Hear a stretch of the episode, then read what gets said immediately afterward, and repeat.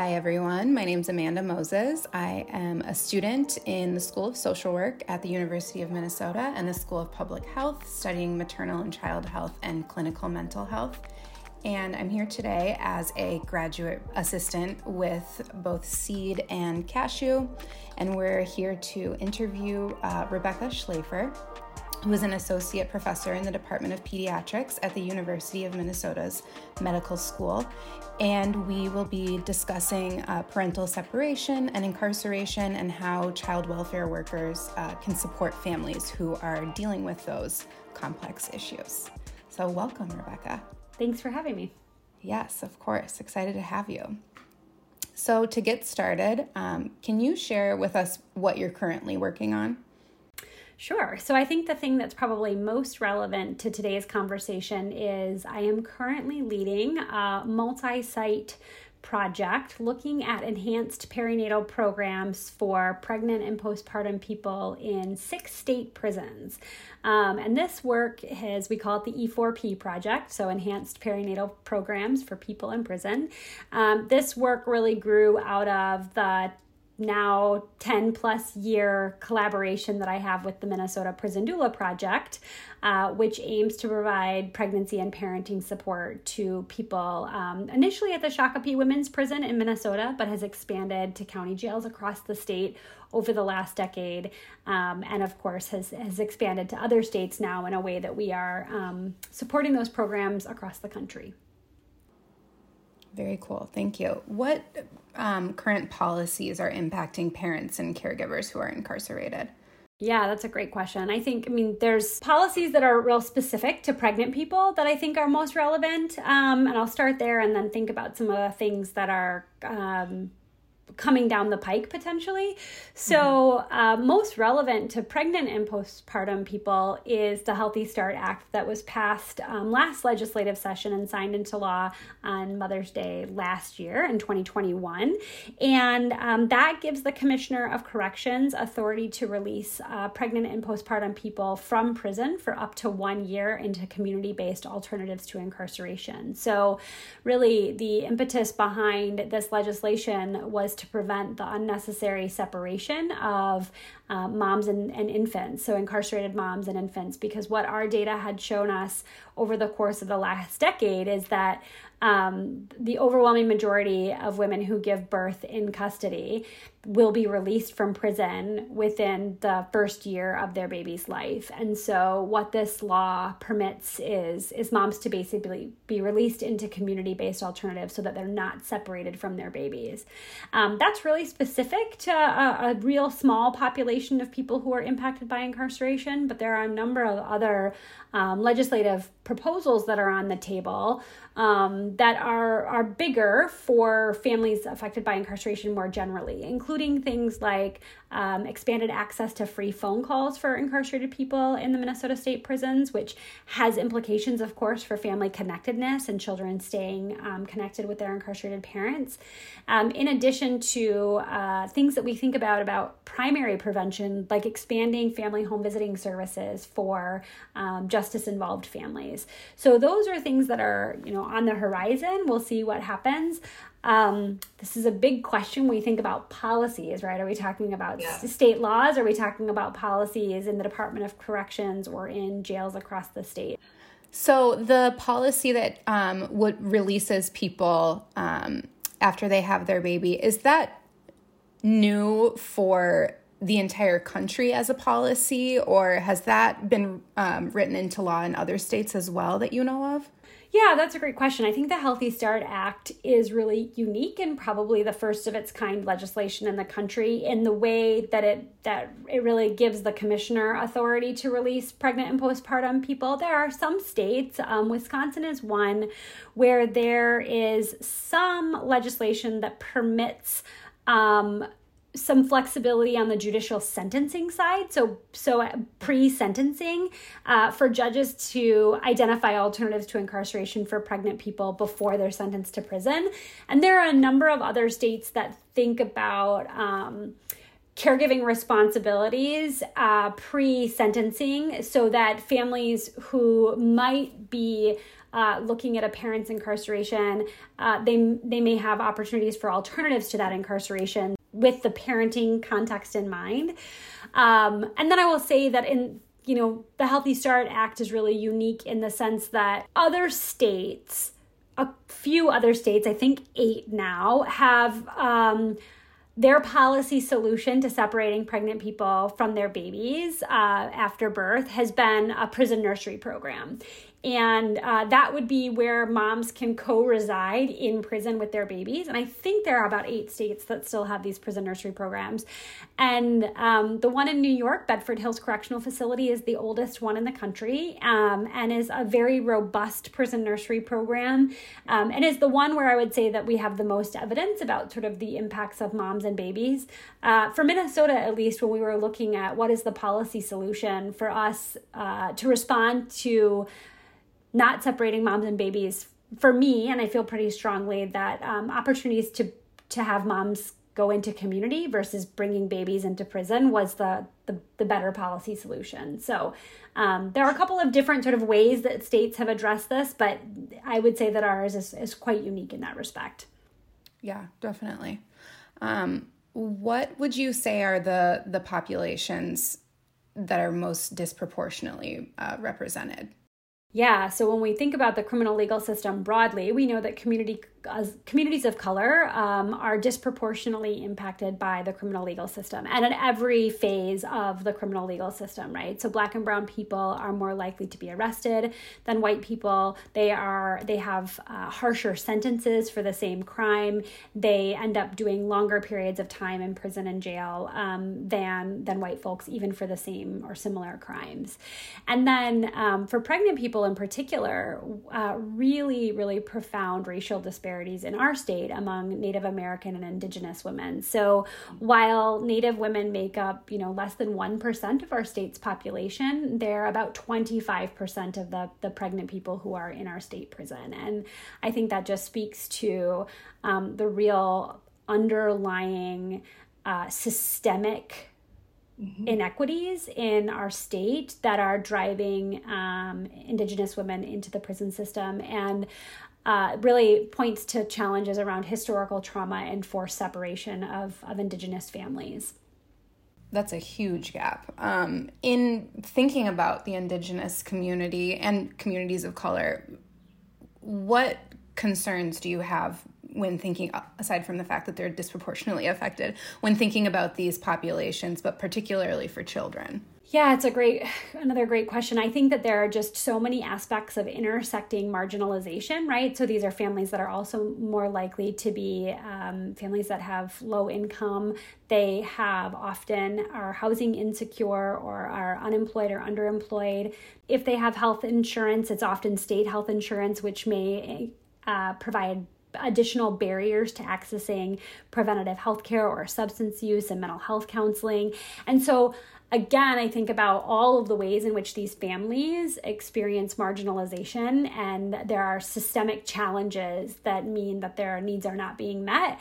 Um, and so, when I think then about their involvement in the criminal legal system, right? So they're disproportionately be you know impacted by the criminal legal system, but they also have all of these other challenges that preceded the incarceration.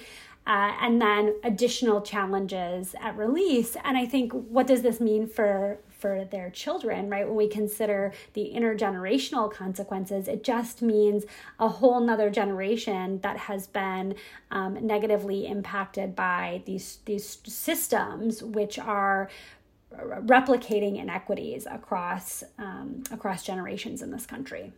And I would imagine too, with uh, you know people of color, the it's more common for the head of household to be a mom that you know if they're then not present to be able to maintain that health care and be filling out that paperwork that that leads to even more disruption Absolutely. And we know that there are really important differences in what happens to kids when moms go to jail or prison versus when dads go to jail or prison, right? So when dads are incarcerated, kids are most often living with their their moms right? And so there is not that same level of often um, necessarily that the kid has to move primary caregivers which is not the case when moms are incarcerated because when moms are incarcerated they were more likely to be primary caregivers and those kids end up in in a variety of different caregiving arrangements.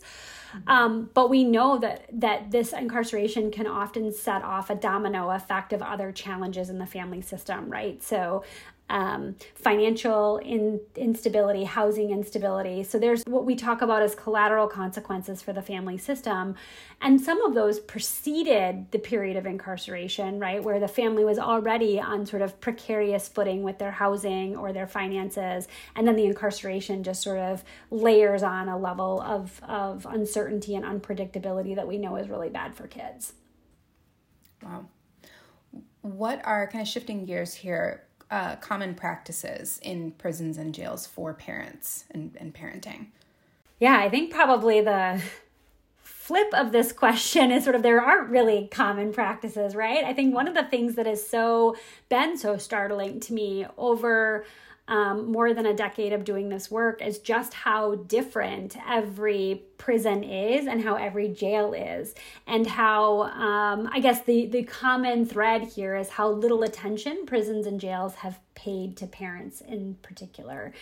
Um, i have you know heard corrections administrators say things like the only thing I need in this facility is officers and inmates. And the idea that um, incarcerated people are parents too is often an afterthought. And I think that is such a short sighted frame when we consider that most of the people who are in prisons and jails are parents with minor children. The overwhelming majority of people who are incarcerated are getting out and returning to community and uh, will, will have relationships with their children and families.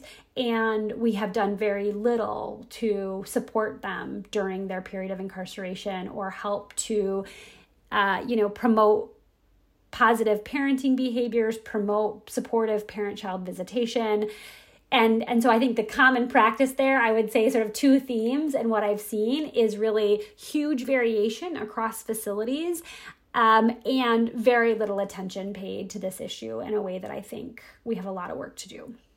Right. Yeah.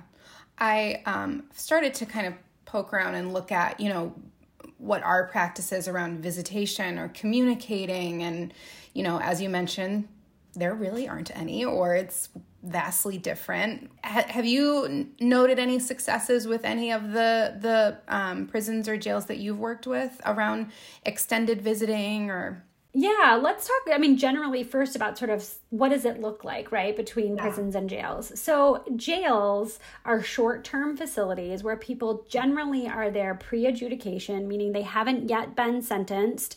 Um, or they're short, they're sentenced, but they're sentenced for shorter sentences. And jails, the visiting environments are almost uniformly non contact visits, meaning that any visitors, minor children included, would be, if they are permitted to come on site, they are visiting a parent through a closed circuit sort of television. A crummy FaceTime is the way I would describe it, where they come on site and they're looking at a, a computer screen and they are picking up a telephone receiver and talking to their parent uh, who is somewhere else in the jail on the other side with, again, just a computer screen. Or, in sort of the best, I'm putting best in air quotes situation, uh, air quotes here, um, in the best circumstances for non contact visits, families can come on site and they're seeing their loved one through plexiglass, still picking up the phone, but at least it's not through this, this sort of crummy technology that exists in the facilities. Um, those are non contact visits and pretty uniformly the case for jails. And I think that this is a common misconception that people have that somehow jails um, are you know less risky less secure or, or less um, intense and therefore families have more access but actually as my corrections colleagues have helped me understand over the years like that because of the turnover and because they're getting literally everyone from you know your sort of run of the mill DUI to the mm-hmm. mass murderer coming through jail the actually the security in there the folks in, in that i worked with in corrections have said to me like this is people in prison are a known quantity meaning that they've had a chance they've been sentenced. We have a sense to understand how long they're going to be in the prison. They've been classified meaning that they're in the right theoretically the right prison for their security level and so there's more known about that individual versus in jails where sort of this constant churn increases some of the challenges with regard to safety and security. And I give that context because I think that we see the jail environment for children and families being much more locked down. Um, there are very few jails that offer any kind of meaningful visiting opportunity for children and families with, an, with a parent in a jail. That's different than in prison. I would say again, um, these are not generally child friendly, developmentally appropriate spaces, and very little thought has gone into making these environments um, spaces that are not re traumatizing or experiences that are not re traumatizing for kids. That said, there are some really model practices where folks have done a lot of intentionality, done a lot of thinking and intentionality around making these experiences um, a bit more developmentally appropriate. And by that, I would mean things like making sure that there are rules in place that permit the, ch- the child to go to the bathroom if they need to and return to the visit, right? I mean, in, in many places, if you need to go to the bathroom during the middle of the visit, the visit is over, right? So kids have to go to the bathroom, and kids are not great at telling us when they're going to need to go to the bathroom, right? And anybody who's a parent, of course, knows that anytime we're getting ready to do something, someone will say, "Hey, should we should we try going to the bathroom before we do X, Y, and Z?" Right? Um, and so many many folks have talked about the ways in which these practices can be altered to be more developmentally appropriate, as simple as visits don't get stopped if kids have to go to the bathroom or allowing kids to bring in prepackaged snacks so that they can eat during the visit um, allowing longer periods of visits um, and then policies and practices in these spaces that allow kids to get up and move around. Many facilities require that kids sit on laps. They can't go back and forth between you know the caregiver who brought them and the incarcerated parent. They have to stay seated at all times. They can't move. Um, and you know i can't I have a hard time sitting still for any period of time at this point. The idea that we would expect a, a three year old to sit on a lap and, and sit there during any significant amount of time is really just inconsistent with what we know about kiddos and and then really right opportunities for when we talk about extended visits these are visiting environments where there's been a lot of thought and intentionality around making these spaces appropriate for kids where kids can get on the floor with their parents play games do a puzzle read a book together. They they really have a much more natural environment which in which they can interact with their parents right? Their moms can braid their hair their dads can play a game with them. And these kinds of visiting experiences are really few and far between. Um, how would you say the pandemic has impacted these visiting I'm putting this in air quotes too, practices. Yeah. Oof. I mean, in all of the ways, right? In all of the ways that the pandemic impacted all of our lives, it's just been that magnified by, um, you know, a, a, really, really complicated setting in um, a carceral space. So, for a significant period of time, prisons and jails really, truly just shut down all visiting. Um, folks were on more or less lockdown for a period of time, right? Meaning that they're we're not allowed to leave their living units, um, and I think that's really challenged, right? This the availability of visiting at all. We've seen visiting come back online, um, meaning that individuals now can come back to prison and see their loved one at and and visit but we've seen huge disruptions in that right so visiting opens and then there's two covid cases in the facility and then visiting closes again. And so really challenging for when we think about kids and their unpredictability about you know what will this look like? And as parents in the last year we've all two years we've all struggled with having to tell our kids that we don't know what's going to happen and maybe we'll go to school or maybe we won't.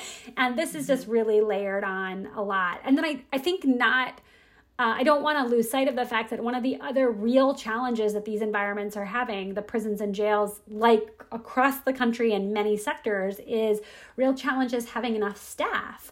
And so, even as we've seen the pandemic wane and fewer concerns about people being infected we they just the facilities don't simply have enough staff to have visiting open and available and so they don't have enough staff to do sort of standard operations which means that even if it's safe from a covid perspective to be visiting in person we are still seeing all of these additional barriers that families are experiencing to actually being able to have contact with their loved ones which adds additional layers of complexity for these families, which I think are really unique and, and challenging.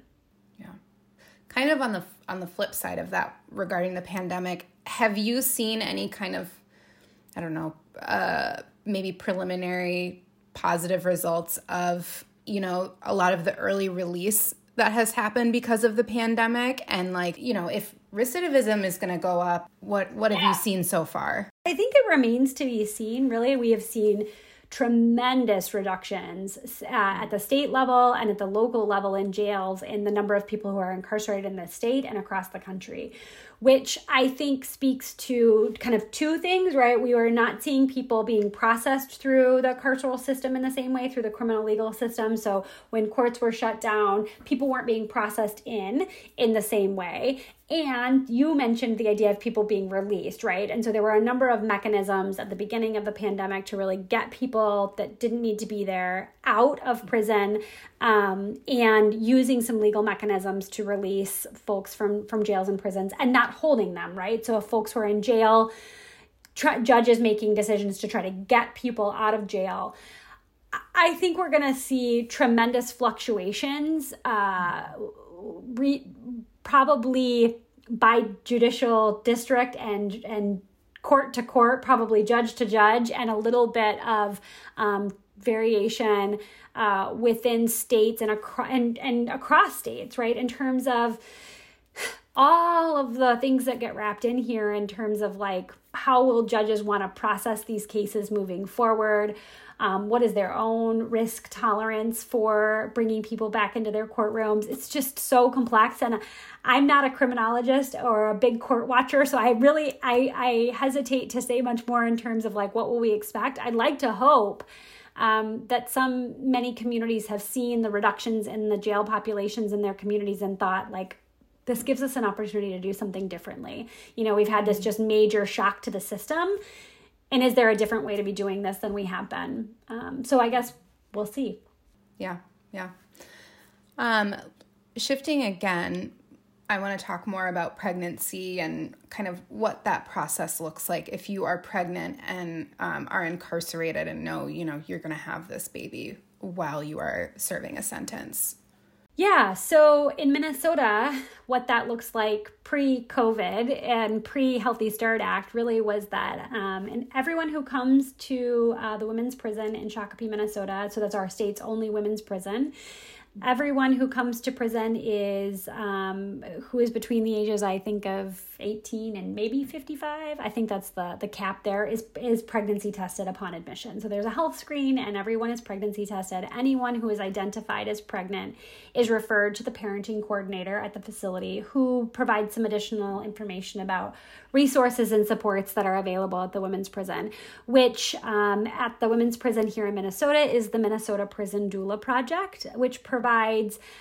weekly prenatal education and support in addition to pairing any person who wants one any pregnant person who wants one a doula who will provide um, physical emotional and informational support throughout pregnancy labor and birth and the postpartum period.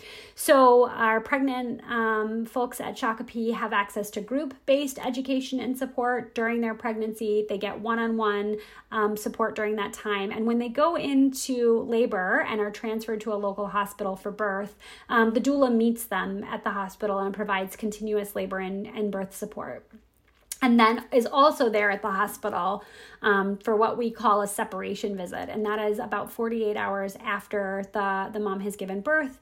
And she's going to go back to the prison and the baby will go with an elected caregiver in the community. And the doula is there to support her during that that separation. And then um, when the mom is back at the prison the doula is able to meet with her one-on-one postpartum and provide some additional mostly emotional support about how that how she's doing Uh, COVID has really disrupted all of that. We had some gaps in our doula's ability to meet with their clients and be there. Our group based support has really been on hold for a consistent period of time. And I think as the prisons open back up and there's uh, more staffing, there's going to be more capacity to get back in and, and resume the programming as it were pre COVID. Um, but that's generally sort of what what the experience is like for pregnant pregnant people at the facility. Mm-hmm. I mean, 48 hours, that's, you know, you, you, you've barely processed the fact that you've just given birth um, at that point. How would you say that initial separation impacts, you know, their bonding and any sort of attachment that could, I mean, develop in that period. Yeah, and I would say 48 hours is sort of, at least in Minnesota, sort of average. We know that in other states across the country, that separation happens in an even shorter period of time.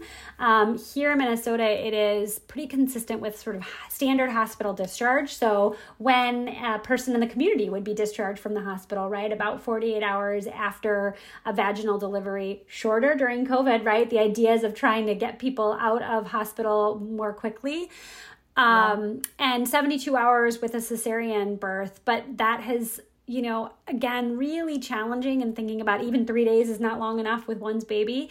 Um, and I think to your point, right? So, so many emotions, uh, even for a mom who is about to take a baby home, right? A lot of um, tremendous hormonal shifts that are happening in those periods of time, biological um, changes that are really challenging for the birthing person, and then to layer on this separation from their baby. I think that we know this is just one of the the most incredible periods of grief and pain that our clients experience. Um, not having been through that myself, I can only just reflect on what I have heard from them about just this you know excruciating loss and separation uh, and i think again you know how how they cope is just remarkable to me in terms of sort of the the ways in which and the differences in families right you know i think one of the things that uh, the prenatal education group really aims to do for pregnant people is is help moms not try to disconnect from this pregnancy because you can imagine a real coping strategy is like I'm just not going to think about this pregnancy. I'm going to be separated from this baby. I don't want to I don't want to think about it. I don't want to bond with it. You know, in the prenatal period, I don't want to make any plans and just like disconnect. And I think that's a, a totally reasonable coping strategy, right? That we could understand why a mom would feel that way. Um, and really trying to think about how we can help um, moms in the pregnancy period think about ways to connect with their with their pregnancies and um, what they can do uh, to help be healthy for their for their babies at that point. In the postpartum period you know really tremendously depends on what that caregiving relationship is like where the alternative caregiving relationship where the baby goes. Um, you know, we have a majority of the moms who give birth in our program end up, um, their babies go with maternal grandmothers. And, and so then it, then the question is, well, what is the relationship like with the maternal grandmother and the biological mom, right? Is there a strong relationship there? There is, you know, strong emotional connections between across these three generations at this point um, are those grandparents in a capacity to be able to bring those babies in for visiting or provide updates to the mom? And it, it in all of that in the best circumstances right the mom and her baby are still physically separated. And so what it means in terms of parent child attachment right is um, really hard for moms to feel emotionally and physically connected to their babies in this period of time, um, even if they're having regular visits. And, and I think that really, when we think about sort of the developmental consequences of this, it really then shines the light on the critical importance of the caregiver child relationship and the importance of setting strong attachment foundations for the baby with that alternative caregiver so that when mom is released that baby is is able in a position right from a secure attachment standpoint to know like yep my needs will be met when i cry i have a caregiver who i can depend on and trust and and i think when we could think about this from the caregiver side of things too like if you've taken a baby home from the hospital and you think okay i gotta just like do this for the next six months, right? I got to just wait till my daughter gets out of prison and I got to just, and you're just going through the motions. Um, mm. the, those are sort of six critical months in that baby's life that it, it is desperately needing the foundation of a parent child relationship and a secure attachment that's that's setting this foundation for I can get, depend on my caregiver for love and support. I can have my needs met, right? I I will get what I need from my caregiver when I'm crying, when I'm hungry, when I'm wet. And I think really challenging to think about the fact that these caregivers often are not getting any support for taking a newborn home from the hospital um, and getting what they need to be um, healthy and whole caregivers in this, again, unpredictable and temporary, often temporary situation. Right. And who knows, you know, if they know what updated, you know, information is out there around car seat safety or just, you know, it's like every generation there's, you know, something new um, to, to, or something that's different. Um, are incarcerated people who, after they give birth, are they able to lactate or, you know, produce pump milk? And if so, can they get it to their babies? And what do, what does that look like? Great question. We've come a long way on this issue in Minnesota over the last 12 years, and we have a long way to go still. Other states are doing this um, in a much uh, more robust way than we are. So, right naturally they will come back to prison and they will, their bodies will be producing breast milk right? These facilities generally speaking have done very little to respond to the biological processes of lactation. For a long time right we would have clients who would tear up old socks and put them in their bras for breast pads um, because the very basics weren't being met. Um, or or moms who are trying to hand express their breast milk just to sort of release the pressure that comes with um, milk letting down. So uh, we've come a long way in the sense that um, uh, at Shakopee, at the women's prison, uh, we are our clients are able to pump their breast milk for a long time they didn't even have access to breast pumps they do have access to breast pumps and for a long time then the policy when we had breast pumps was it was it was uh, more or less pump and dump. So they were allowed to express their breast milk just to essentially um, discard the milk. Uh, in the last, gosh, six months to a year, there has been more active work around pumping and storing breast milk under the conditions under which um, someone was going to be released into community over a short period of time. So I don't remember offhand uh, sort of what the criteria are for that, but um, moms who will be released into community in a relatively short window are able to pump and store their breast milk and we have uh, a doula from our program who is able to come and pick up the breast milk and bring it to a caregiver in the community. I think we've been able to successfully do that now for two two babies.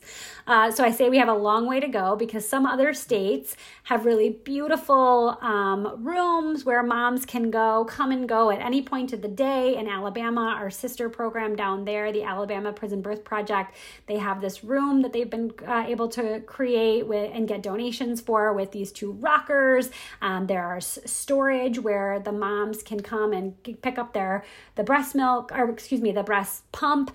They have their the breast pump pump supplies there. They can get access to the room throughout the day. They can pump, they can store their milk, they label and freeze their milk, and then that milk is shipped to the caregiver frozen in the community and can go straight to baby. So there is a way to do this better.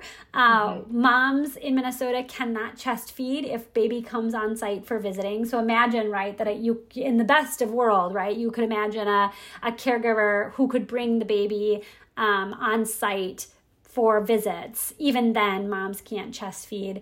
And, and really unreasonable to think about the frequency with which babies need to eat. Um, being able to, to chest or breastfeed uh, throughout any regular period of time is is essentially impossible for these moms, which is um, incredibly unfortunate and, and exactly what we mean when we say we've got a long way to go on this issue.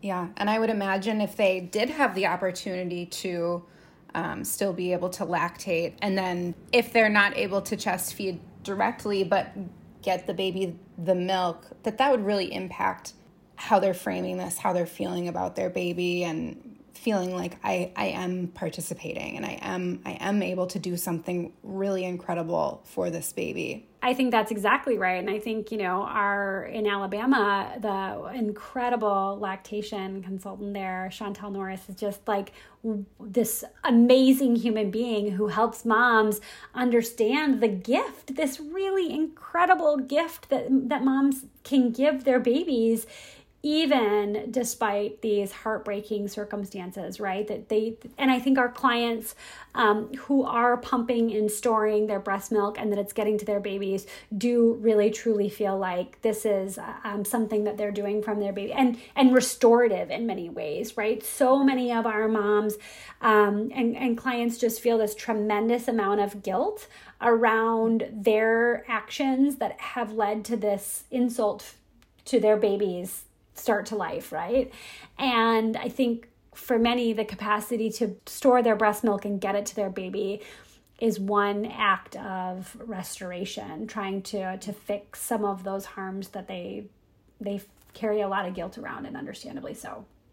Yeah, and I would imagine that guilt is just and the separation. I mean, all all of these risk factors for postpartum depression or anxiety or Right. And then think about how that feels when you do get out of prison and you don't feel connected to this baby and that baby is potentially attached to an alternative caregiver. And and one of the things that I think we have a still a lot of work to do to help caregivers in the community and moms in prison is um, with some of that reunification, right? When babies, when moms come home, recognizing that it is a good thing actually that that baby is attached to um, to the alternative caregiver because that baby can now learn to dance with someone else right? And and actually being in a secure attachment relationship even with an alternative caregiver doesn't mean that that baby can't form an attachment with biological mom um, but allows that baby to know again i will have my needs met and sort of these really important foundational ways that attachment sets just this this clear foundation for all future social and emotional development. Right. Um, in kind of thinking maybe we could think about um, since we're, we're talking about attachment maybe older children what concerns rise to the top for you with respect to older children and as it relates to their healthy development? Yeah i mean i think think across the board here just we know that again, incarceration causes so many disruptions to, to families and can compromise children's healthy development. And that's true if we're talking about infants separated from their moms. It's also true about teenagers who are separated from their parents, too. And I think one of the things that we talked about earlier is the sort of constellation of risks that these families often experience in terms of uh, housing and parent mental health and parent substance use. And so I think those are the sort of things that surround the, the involvement in the criminal legal system that we know can compromise um, healthy child development. And so for me, when I think about concerns broad concerns for for children I think about how do we think about primary prevention up front for for many of these issues, right? How do we make sure that we think about housing as a human right? How do we make sure that um, families have have enough food to eat? And for many of our families that are involved in the criminal legal system, they're just there's so many, as we said earlier, a- aspects of intersecting marginalization that can compromise healthy development. Yeah, it's really about those basic needs and then going from there. Um, what would you say child welfare workers can do to advocate for incarcerated parents? Yeah, it's a great question. I mean, I think when you have a case with a currently incarcerated parent, it's really important to recognize that, you know, the state laws very clearly say that you, just because the parent is incarcerated, doesn't mean they don't need to be um, apprised of what's going on with the court case. In fact, they under statute need to be informed in timely ways about what's happening. They need to be considered um, active participants. And and workers do need to work a little bit harder to make sure that that information gets into parents in a timely way and that parents incarcerated parents have the opportunity to participate in case plans regarding their children. And this is true i mean i think so often about um, you know hearing workers say things like oh well dad's incarcerated so we don't have to worry about him. And it's right. like recognizing that actually in that that incarcerated dad has a network too that may be wonderful resources for these children. Um, dad may be getting out soon right? Thinking about what that means for the kids. So again just thinking about um, not writing off incarcerated parents and and being mindful of sort of the biases that often come with what what folks think about parents who are incarcerated and recognizing um, the importance of engaging them um, throughout the process and thinking about parents in, in really robust case plans to be able to help sustain connections with children. Right. Yeah. They're the, you know, parents who are incarcerated. They're not on ice. They're still parents. Um, what would you say child welfare workers can do to support a sustained connection with their children? Yeah, one of the, I mean, most practical things I always say is find out where the parent is incarcerated and get a better sense of what the visiting and environment is like and what the rules around contact are. Because I think there is, you know, this sort of belief that somehow visitation would be harmful to kids. And I would say that not visiting can also be harmful to kids, right? But it really depends on the circumstance. And so, critically important for child welfare workers to understand the relationship between the parent and child pre incarceration. What was that relationship like? Um, and when it is, really thinking about a sustained connection here. This was a parent who was actively involved in this child's life. The separation um, is. Is, is really a hard one for that kid thinking about what are the creative ways in which moms and dads can stay connected, right? So, is that letter writing? Is it video calls? Is it being able to support the incarcerated parent reading and recording a book to their child that the worker can then uh, make sure it gets to the child? Um, and then being thoughtful about all of the ways in which these systems can be flexed uh, to support parent child connection if there's somebody advocating for that and really when there is a court order that says parents and children you know need to be able to have contact um, I think those are really important motivators for for families to be able to to stay connected with their kids and does force systems to be a bit more attentive to following those court orders as well. Yeah, what about sustaining the, the connection for for the incarcerated parent with their partner with their co-parent or maybe with whoever is providing care for their children? Yeah i think great opportunities there to encourage like co-parenting support for one another having conversations about you know developmental milestones or conversations about what's happened with the kid at school today and what what you know if they're going to a doctor's appointment or if they had a parent teacher conference and some counseling and support around co-parenting, right? A lot can happen between co-parents that that helps an incarcerated parent feel involved, right? And I think those are opportunities for workers to think about how can we help incarcerated parents stay connected to to their you know alternative caregivers or their partners so that they can maintain solid relationships and then maintain access and, and supportive relationships with the kids yeah, I would imagine having that connection to both the child welfare worker and then whoever is providing care. Those multiple avenues of communication are really important. Yeah, and so hard in a system where incarcerated parents can't receive phone calls, right? And mail takes way, way, way longer to get to the incarcerated parent. And um, the level of communication is, is not functionally bi directional. That is incredibly challenging for incarcerated parents in these spaces.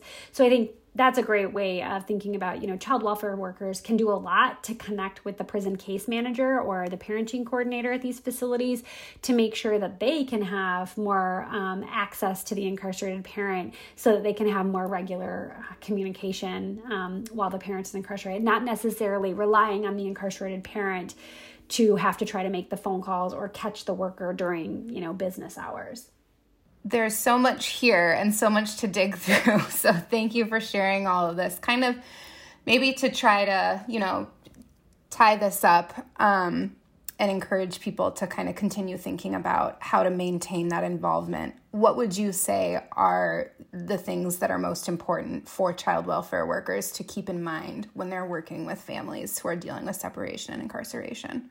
Yeah, great question. I think first and foremost, really thinking about this is um, an incredibly common issue that we don't think about, right? Many, many children in this state, millions of children in this country are impacted by a parent's incarceration. And there are no cookie cutter answers for this, right? Each family is unique.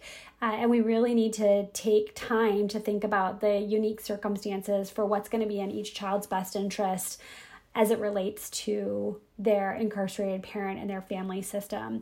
So I think really being mindful of the fact that this is this is more common than we've given it credit for. I mean something that I think is a tremendous stain on our United States sort of way of doing social problems, right? Um, these are this is not a this is not a system that has done much to um, improve uh, the the challenges, the social challenges that our country faces, um, and I don't think that we can incarcerate our way out of the complex social issues that we face. And so I think incredibly common issue that requires a real family centered, child centered approach to think through the unique needs for each of the families that we're working with. So those are sort of the two take homes that I would would think through. Just the, the how common it is and mm-hmm. um, how we really need to be mindful of centering kids' needs in these conversations. Yeah. Well, thank you so much, Rebecca. This was great. Yeah, yeah, what a what a great opportunity to talk about these issues. So thanks again for the invite. Thank you for listening to the Early Development and Child Welfare podcast series. This podcast was supported in part by the Minnesota Department of Human Service Children and Family Services Division.